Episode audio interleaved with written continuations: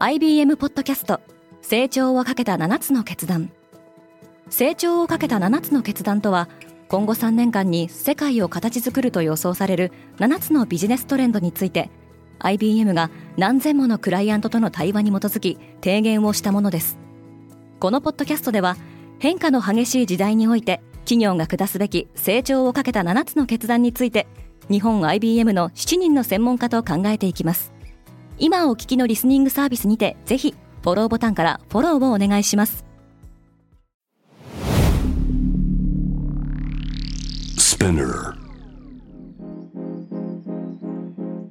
おはようございます。ケリーアンです。1月19日水曜日世界で今起きていること。このポッドキャストではニューヨークのニュースルームから今まさに発信されたニュースレターを声でお届けします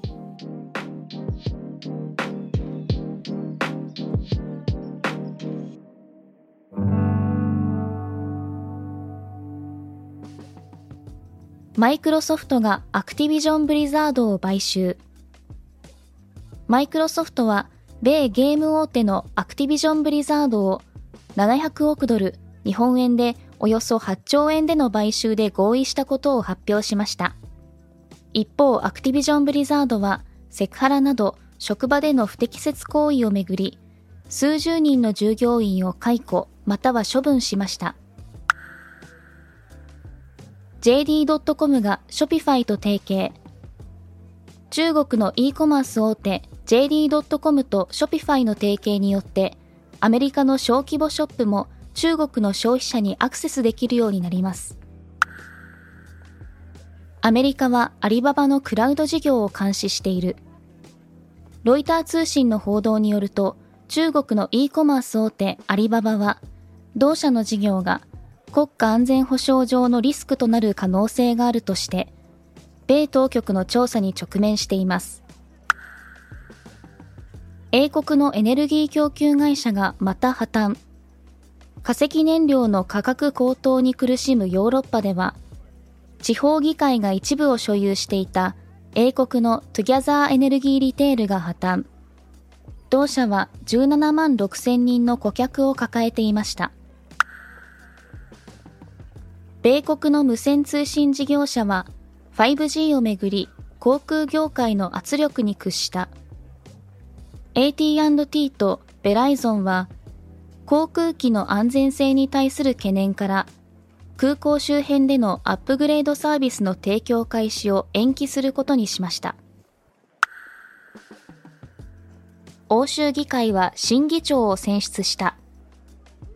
マルタ出身のロベルタ・メツォラは先週急逝したイタリア出身のダビド・サッソリの後を継ぎ、史上最年少の43歳で欧州議会のリーダーを務めることになりました。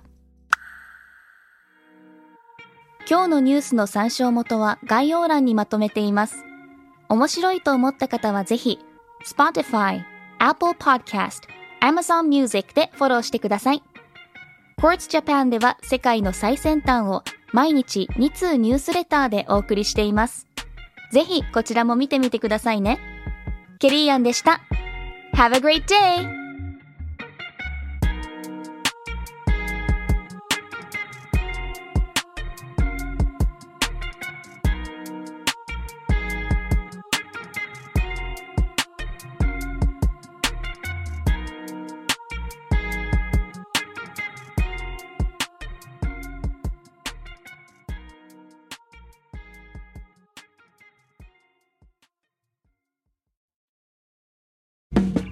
リスナーの皆様より多くのリクエストをいただいている話題のニュースを深掘りしたエピソードを週末の有料版で配信中です。今なら1ヶ月無料トライアルを実施中。詳細は概要欄に記載しています。この機会にぜひ聞いてみてくださいね。感想ご意見もお待ちしています。